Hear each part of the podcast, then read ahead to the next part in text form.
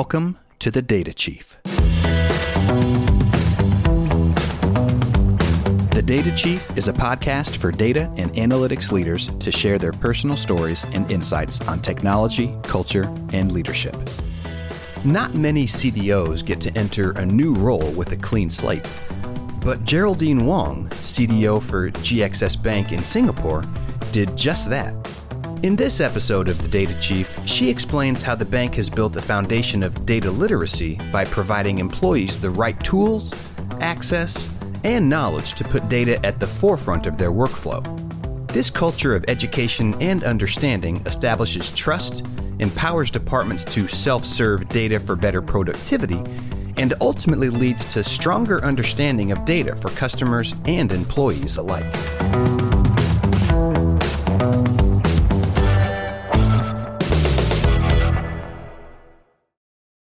The Data Chief is presented by our friends at ThoughtSpot, the modern analytics cloud company.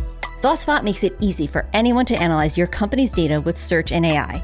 Business people at companies like Verizon, CVS, Amazon, Afterpay, OpenTable, and T Mobile use ThoughtSpot to quickly uncover new insights and turn them into action. And you can learn more at thoughtspot.com. Geraldine, welcome to the Data Chief podcast. Hello. Hi, Cindy. So, Geraldine, you are one of our first guests from Singapore. We've had several from the APJ region, but tell us what's happening in Singapore. Yeah, so um, really glad to be here, um, especially dialing in from Singapore and the first one from Singapore. Um, yes. So I'm from GXS Bank, and we were one of the successful applicants. Um, and the bank is really a consortium consisting of Grab, which is the Southeast Asia's leading super app, and Singtel, uh, which is Asia's leading communications technology group. So, really, the aim of this digital bank is to make banking better for everyday consumers and small businesses. This really includes serving the underserved in Singapore, the individuals, the businesses, and we want to be able to improve their financial inclusion and, really drive financial revolution for our customers um, with the use of technology and data. Yeah, so I'm picturing Geraldine, our listeners, and they're thinking, how lucky is she? She's in a new role as a chief data officer with a company that's newly formed, so no technical debt, and in financial services, which is data hungry. It all sounds so easy and wonderful, starting from a clean slate. What am I missing?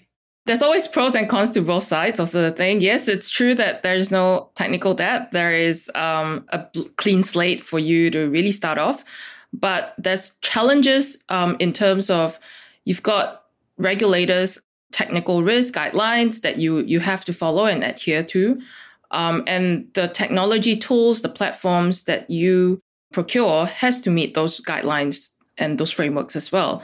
Um, so I would say that we had the freedom in terms of coming up with our own frameworks. We had our freedom in terms of choosing the tools to the capabilities that we wanted the bank to have. Um, and we saw what tools there were that could propel us to the next level of, of you know, digital um, competitiveness as well. However, all within the safe guardrails of what the regular regulators really want from us and what the regulators needs assurance from us as well. As you know, we are a digital banking um, bank. So the only form of access that customers have for to us is really just on the app and on the websites and on the phone. So there's also a lot of security, um, technology security, data security involved that um, you need to assure customers as well. So part of that, for example, I'll give you an example. We we tried to assure our customers on on data protection and data security. And one one of the first things that we did in Singapore, we have a certific- certification um, called Data Protection Trustmark. And what this does is it really demonstrates through your processes, through your platform, through your tools, that there are robust um, frameworks and processes in place to keep the data being protected for the consumers as well. So, what's interesting to me, though, if I think about Singapore as a financial hub in the world, already your citizens have the highest average transaction value for digital payments in Southeast Asia. And you were among the leading nations for adopting cashless payments. I mean, I would say in the US, maybe in England, we kind of dropped cashless payments during the pandemic, but Singapore was already so far ahead. What was the problem that the consortium was trying to solve in creating this new bank now? Really, as a new bank, we really wanted to serve the underserved, as I, I told you before. So, where consumers were not able to um, have access to, say, for example, small loans or small size loans um, from the really established banks, we we are then uniquely placed to be able to produce such a loan. So I'll give you an example of our recently launched product called Flexi Loan. And through the name, you understand why it's called Flexi Loan. So, um, as a consumer, you go on the app and everything is done through the app. You submit your credit bureau statements, your, your scores, your applications, and we will get the scores to then price you um, the way you are being priced. So, what happens is, say, for example, you are of low risk and you're given a low interest rate for the loan at $50,000. And that's your credit limit. However, you don't have to take all 50,000. Think of it as making up smaller loans in that 50,000. You could say, "Hey, tomorrow I'm doing a renovation. I only need 10,000." And I choose that 10,000 to be paid across 6 months. And you get the choice to choose the flexibility of repaying when you want to pay um, through that tenure as well. I think this kind of flexibility where you're not locked in and, and to your lifestyle needs is, is very important for us um, which is something that it's unique within this market as well. Yeah, that is unique. The short term, being able to specify the term, and then even that I want to use it for whatever. So it's it could be home remodeling, it could be a car, um, could it be like your first year of university, for example? So this is an unsecured loan. For the car, it's more from a secured loan perspective. So we haven't actually launched a product for secured loans such as motor vehicle uh, loans. Um, but yes, you could use it for uh, education if you want it. Although in Singapore, there are education loans within established banks as well that offer pretty um, preferable rates. Yeah, that's great. So, in coming up with these new types of financial products so that um, it's more equitable or for every consumer, how do you paint a picture of the consumer, particularly when we have now more like the gig economy? People's job terms may not be that predictable paycheck each month or biweekly. Okay, so as a new digital bank, I think the advantage for which GXS Bank lies in is our ecosystem. And the ecosystem that I refer to here is really the ecosystem partners of Grab and Singtel. And in order to really take advantage of this, really this information, I think um, what we have done is to bring together the complementary data sets from each partner. So if you think about it, um, Grab would have mobility patterns, the financial payments, the wallets that they have. There's also delivery of food and supermarkets. And on the Singtel side, there's everything that you do on your mobile phone as well. Um, this complementary data sets is really allowing us to then create your persona, your lifestyle, and to be able to really um, tap on this data to understand your preferences, your usages, your spending habits, really affinity towards um, digital banking products. And some of the interesting insights that we were able to to actually get out of this was that when we first started on customer acquisition, um, we made certain assumptions based on qualitative input from the data. But as we, you know, acquired more initial batch of our customers, we then realize, hey, you know, you learn from these profiles and you you then really enhance your approach, enhance your offerings according to how you want to subsequently target them as well. And we also looked at what types of merchants that these customers were interacting with, um, more more likely to transact with, and then be able to really provide recommendations on rewards and campaigns. But on the other hand, when when we speak about uh, personalized risk-based pricing. We spoke a little bit about how Flexi Loan was created and how the risk-based pricing came about as well. We want to be able to ensure a high percentage of loan take-up. So if I provide you that loan um, with that personalized rate, with that credit limit, I want you to be able to take that up. And we looked at the propensity of take up as well. So all the models that were being built was um, trying to encourage that while minimizing default. And we again use all our, our ecosystem data to be able to create something that we call an ecosystem risk score and be able to segment them And I would say uh, the, the results are really encouraging, and, and a large majority of customers who were really offered their personalized rates actually went on to submit their loan applications as well. Yeah, so that sounds brilliant. And clearly, the ecosystem gives you an advantage to delight your customers. How does privacy travel across the ecosystem? If I think that you were not part of this conglomerate, for example, a telco and Uber or Lyft would not be allowed to share PII data. Um, they might be hmm. able to share aggregated, segmented data. How does that work at GXS? So, one of the first things that we did, again, putting consumer obligations into the heart of everything that we do uh, and, and what they really want. Um, in Singapore, we have something called the personal data protection, pretty similar to, I believe, in the US or GDPR. Um, so, one of the things that we did was really to come up with creating a master data sharing agreement. And in Singapore, the IMDA um, or rather the PDPC, Personal Data Protection Commission, has also come up with a trusted data sharing framework. And then followed by the Association Bank of Singapore, that they actually shared a data sharing handbook. And in that handbook, it actually gives you guidelines, examples of how data should be shared, uh, what the process you should take, um, what are the guardrails, what are the controls that you should have in place for data to be shared with financial services um, uh, industry companies versus non-FIs and vice versa as well.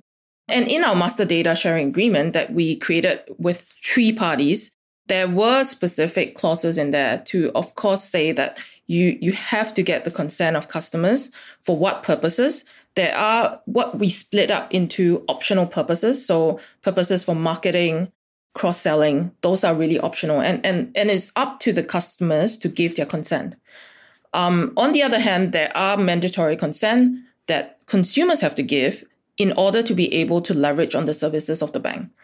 Um, I think we, one needs to be very clear that this is upfront to the consumers and that they are able to call in to ask any queries that they have, to be able to have the freedom to withdraw their consent, especially for the optional consent, whenever they want to from the services as well. So, can they withdraw it from the app directly or? Like, yes. do they have full visibility into that? Yes. Oh, yes, brilliant. they have full, full okay. visibility. The data privacy policy of the bank is all on the website, all on the app as well. All on the app. And so some have described the privacy policies of some, let's say, well, I'm not going to pick on any sector, but maybe a retailer or another bank where it's like a 50 page document and go figure out what the heck they're doing with the data. How easy or how important is it that you make it easy for people to understand exactly what is happening? So I think in the data privacy policy that we have, um, it clearly states down what data is being collected from the app, what data is being shared with partners, and what data is being used from partners, what purposes it is for. So it's clearly stated in each of the section. And of course, there's also a contact, right? If you need more information, you should write into this person as well. Um, I think that's all freely available and that you know consumers are able to really discern from themselves and understand for themselves uh, what their data is being used for as well. Yeah, and I would imagine as well, even though it's a new bank, if people have already been using Grab for travel or um, Sing- Singtel for their telecom, there's already a certain level of trust that, okay, this is just another extension of somebody I'm already doing business with. Do you think that plays out? There is an element of trust, but when it comes to data privacy, we are totally separate. Like I said, um, you know, we, we, we are a separate entity. Um, when we spoke about the, earlier I spoke about the data Pro- protection trust mark that was given by the government IMDA. This is an assurance and certification for the bank itself. Um, it doesn't rely on our ecosystem partners the, the government or the IMDA certification body was specifically coming in to audit the systems, the processes, um, to give that certification. And and this this certification is is is a renewal, right? So it's not like once you get yeah. it, you, you stick on with it. You know, at the end of um, if I'm not wrong, three years, there's going to be a recertification to ensure that you meet the standards uh, of of what they expect of you as well. Yeah.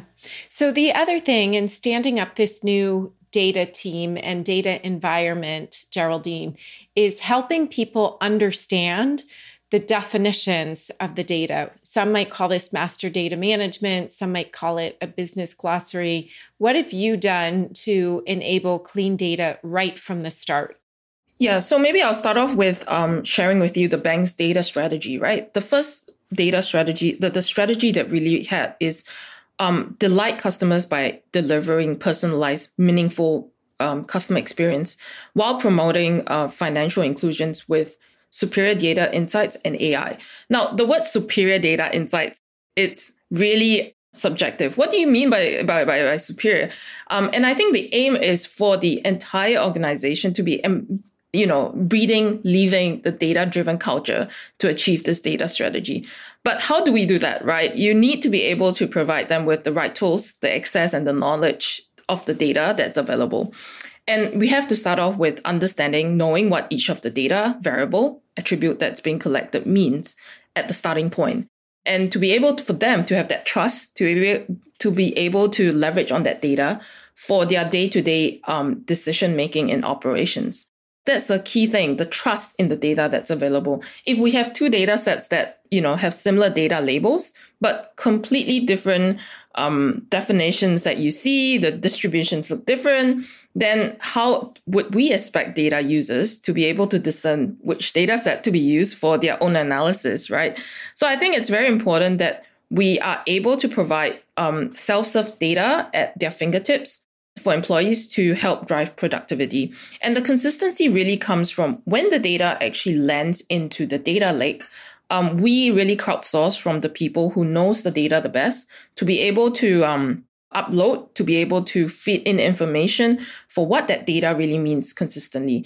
Um, and as a data governance team that I lead, um, we have also actually recently explored the use of generative AI to populate some of these definitions as well. So it really cuts down the work by a lot. Like say you have 10,000 uh, fields that you have to define. Um, the user doesn't have to go through all 10,000, but really, um, once the generative AI or Gen AI really populates that, they are able to go in there and say, check through and say, hey, eyeball, which one is right, which one's wrong. So I think that has saved quite a lot of time. And I think the other thing that we also we also do monitor and check is about how many data points are duplicates, how many data points have missing values. It's all about the data quality so that you actually build that trust in in the data so that people have the trust in using that data as well. Yeah, so there's there's three things there that I want to unpack. So first off, Geraldine, I, am I'm, I'm going to guess that many li- listeners will go back and rewind this statement for your data strategy because what I loved about it is you included really the business strategy, the part of the why. So, delighting customers with these insights and or, or using these insights to delight the bank's customers. And too often, when somebody says, Cindy, will you look at my data strategy? What I'm really seeing is a technical strategy not aligned to the business. So I think that is huge. Did, did that take a lot of crafting with your senior leadership team? Or was it something that was very crystal clear and everyone was aligned on from the beginning?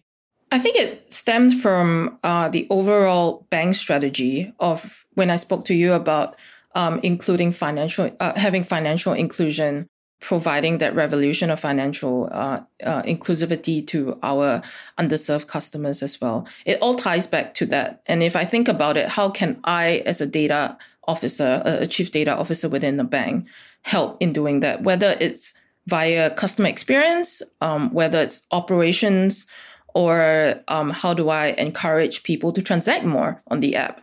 It's all leading up to that experience and that inclusivity as well. I would say it took a while to come up with it, but yet it's kind of crystal clear if you think about how you streamline towards the bank strategy as well.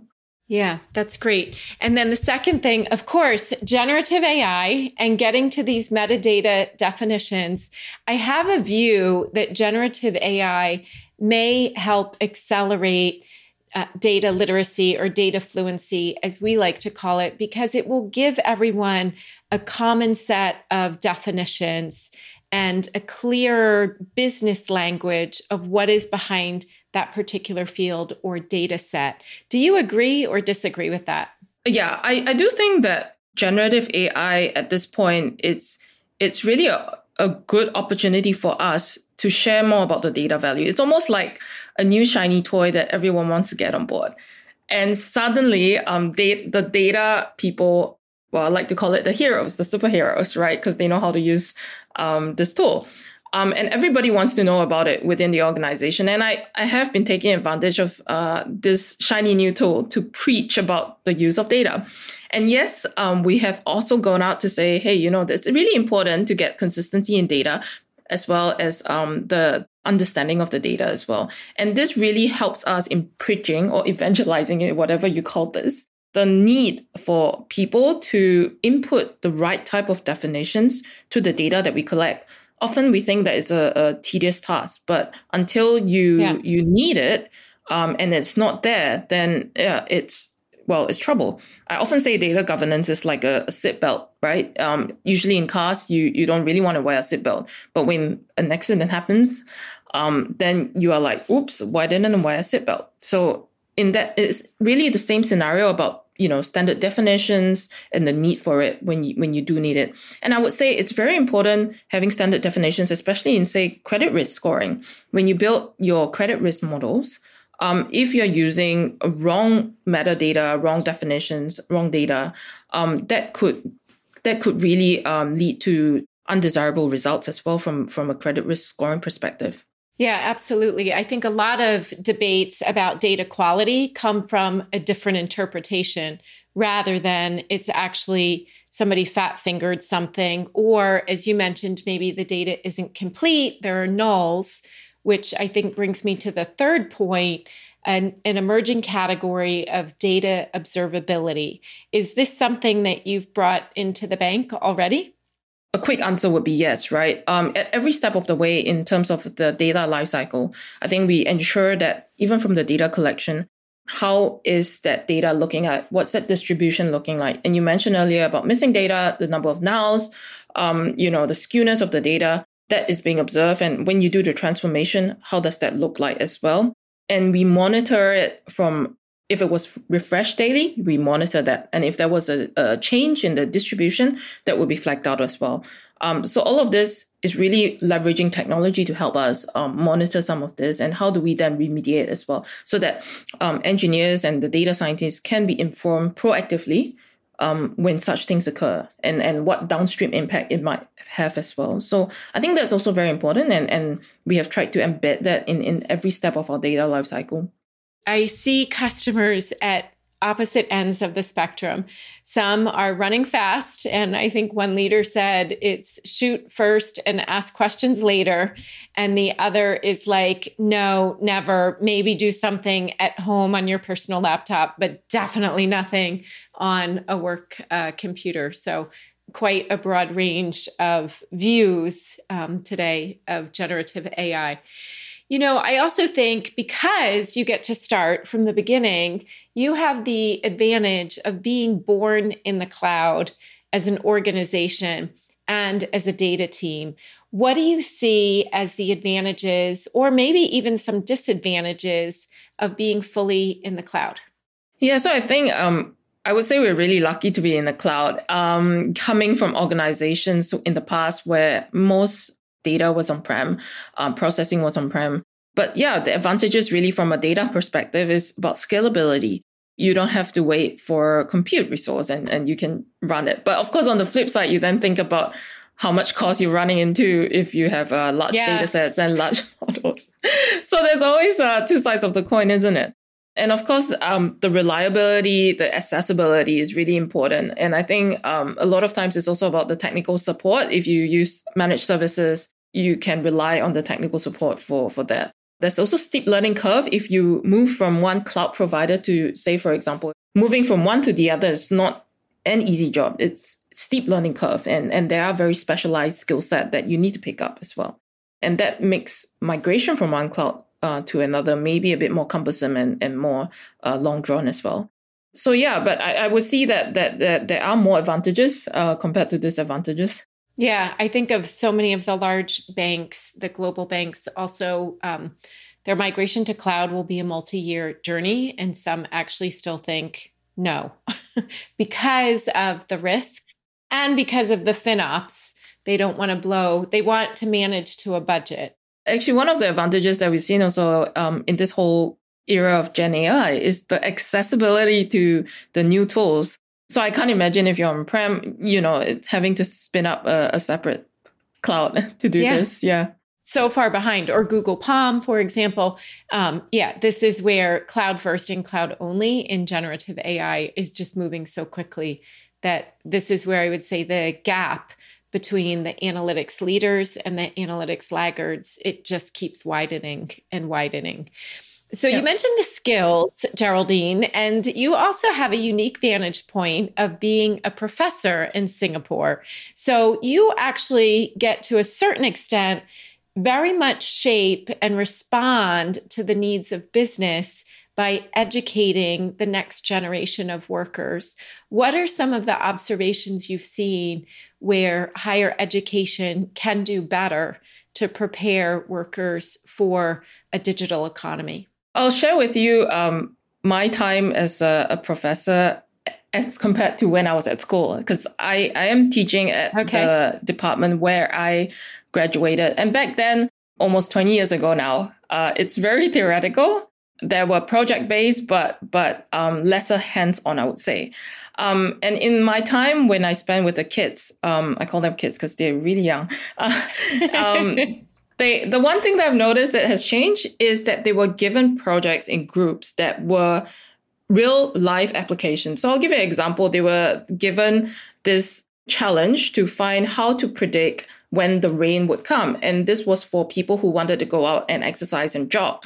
And they would have to scrape the data from the rainfall, um, the Met station in Singapore, build a model, build an app, and make it run on the app to to facilitate people who wanted to check. And this is a, an end-to-end project, right? Think about it as collecting the data, processing the data and the machine learning and predicting it, and then spitting it out into an app.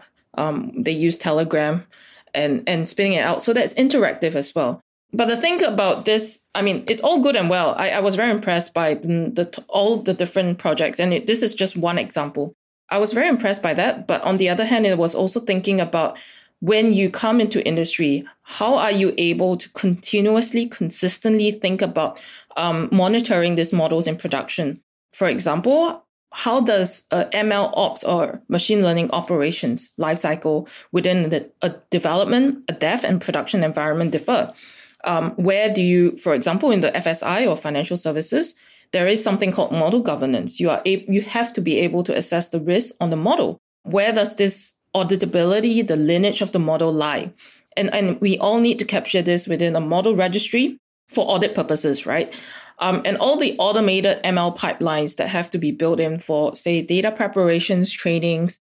How do you detect biases, model degradation, for example? All of this, um, I don't think it was captured as fully within the module that um, they were taking. So when I actually lectured in that module, it was to provide that lens for them as well, that you have to be mindful. You have to think about such aspects and components when you deploy models in production. Because oftentimes, I think the fun thing about um, being in data science is just building the models in prototype, but people forget what happens in production as well.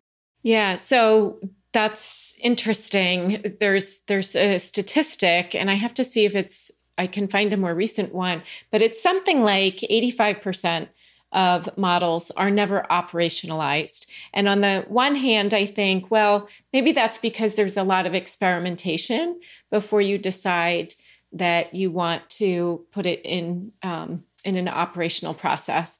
On the other hand, I also think it's maybe because a lot of the experimentation is really done off to the side and it's not connected back to the business. What do you think? Does that failure rate or lack of operationaliz- operationalizing sound about right? Yes, I mean, from my experience, I've seen um, many models just being um, run on computers or laptops itself, right? And uh, people just do it on a monthly basis or um, yeah, weekly basis. But I think the the main issue is also about forgetting to put that model production lens right from the start. We all do some form of experimentation. Uh, but there should also be environments. That's why you have dev, dev environments, you have production environments, you have yeah. staging environments, and that's for the different purposes that you have. Um, so I think organizations really need to be able to to have such environments where you prototype in one, but then you call it out for which at which stage you see that there's a promising result and you want to move it into production. And then you are already you already have the environment in place to be able to support that change. I think the next thing is also about the other element is about having the right skill set. In a previous organization that i was at um, machine learning engineering was just becoming popular. Machine learning engineers uh, no one had heard of it first right? And and this was maybe back four years ago or, or five years ago now. But it's about understanding the different skill set that's needed from a data scientist versus versus a machine learning engineer and how they can help you productionize that as well. And if there is a missing skill set like that I, I think it's really unrealistic for the data scientists to be able to pick up and productionize this. In essence i think it's it's a mix of environment processes as well as um, the skill sets yeah, yeah. And I think this also relates to maybe some views within the region in general in Singapore. If we look at Singapore and the global workforce, Singapore is ahead on so many elements. One of the highest data literacy levels, ahead in creating privacy policies, data sharing policies, and even AI ethics. Why do you think this is? One is on the data privacy um, standards, and the second part that you mentioned was on AI ethics.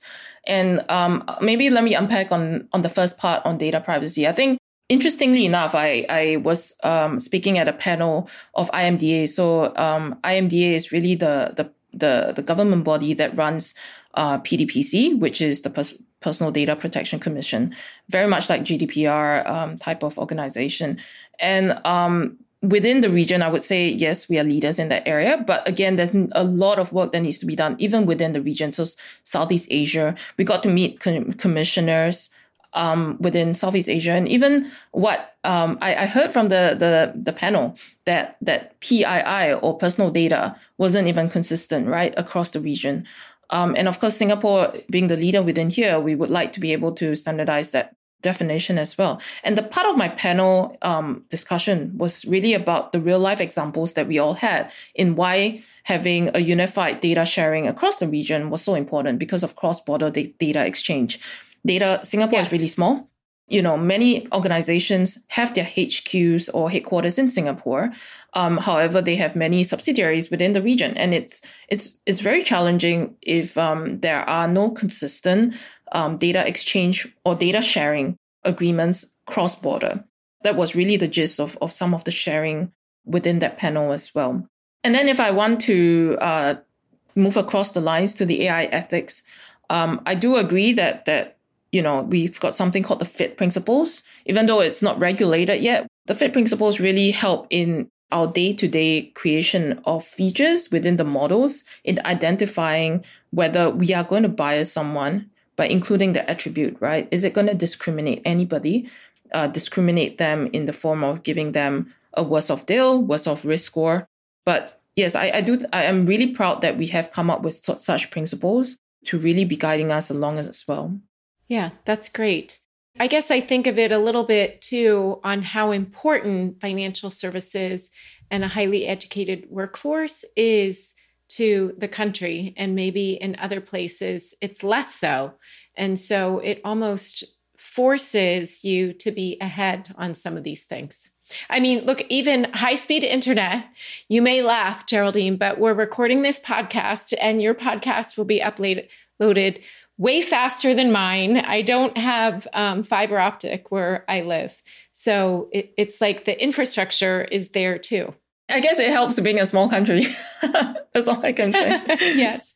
Yeah, that too. That too. Yeah, it, remi- it, in a way it reminds me of my time in Switzerland in some respects. So, Geraldine, let's do a hard pivot and we'll go to a lightning round. So, um, a favorite activity when you are not working with data? Yeah, um, I think most recently uh, generative AI well, I'm not sure if this this considers working with data, but uh, I've been getting my hands dirty with Gen AI. Uh, I okay. and and, and uh, this year I have started on some coaching programs and a tech board readiness program. So I just started last week, um, and that's what's keeping me busy. Oh, good. So the the coaching program, what type of coaching?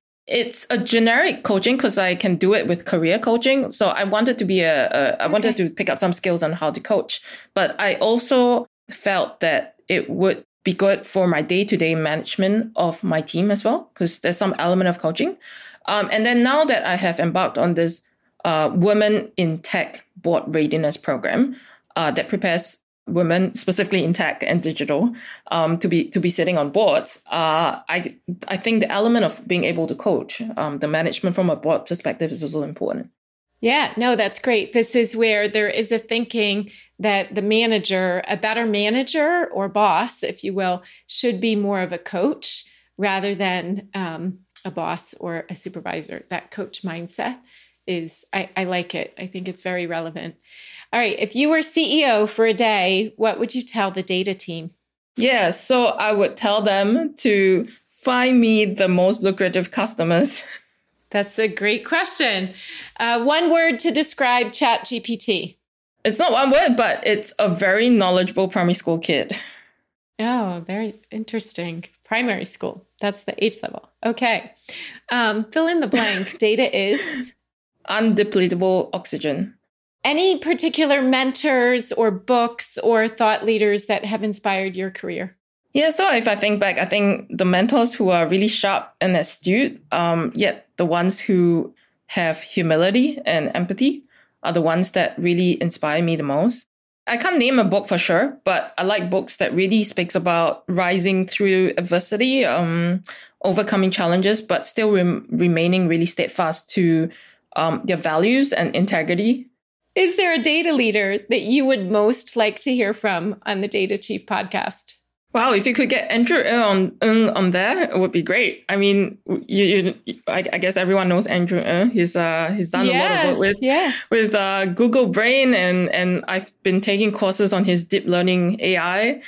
Um, and it just makes it so easy for me to understand. I think he he makes it so approachable on courses on Gen AI and LLMs. And whenever anyone comes to me and say, Hey, I want to do a course on Coursera, uh, for machine learning, I'm like, yeah, just go to Andrew Ng's course. And, and that's where you should, uh, start off with.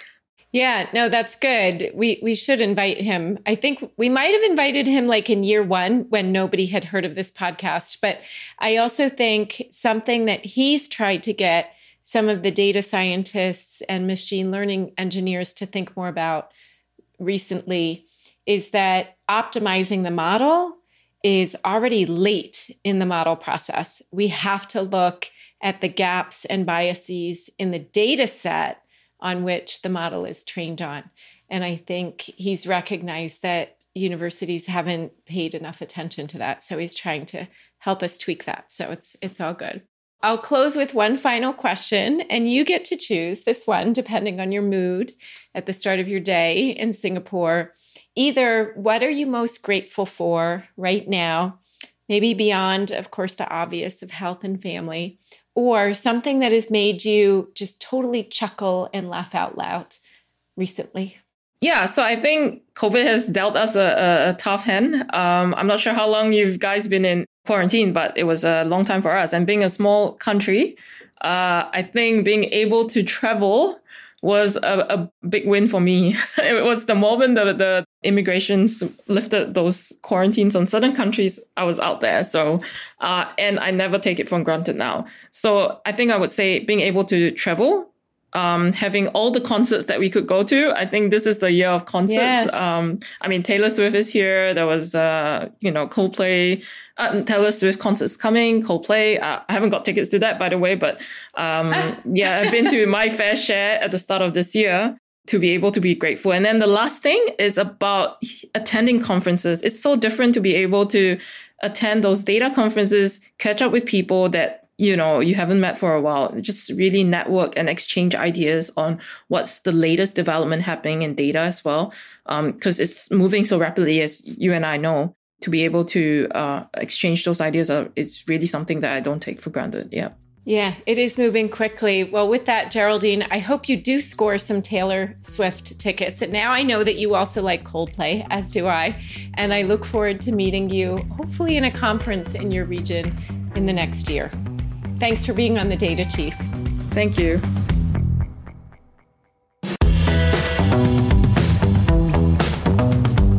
Thank you for tuning in to another episode of The Data Chief. To learn more about today's guest, recommend a future guest, or hear more of the show, head over to thedatachief.com. If you have questions for Cindi or comments about the episode, give her a shout by dropping your thoughts on LinkedIn and tagging Cindi Howson. And if you haven't already, be sure to subscribe, rate, and review the show. Every review helps more people discover the podcast and helps us improve our content.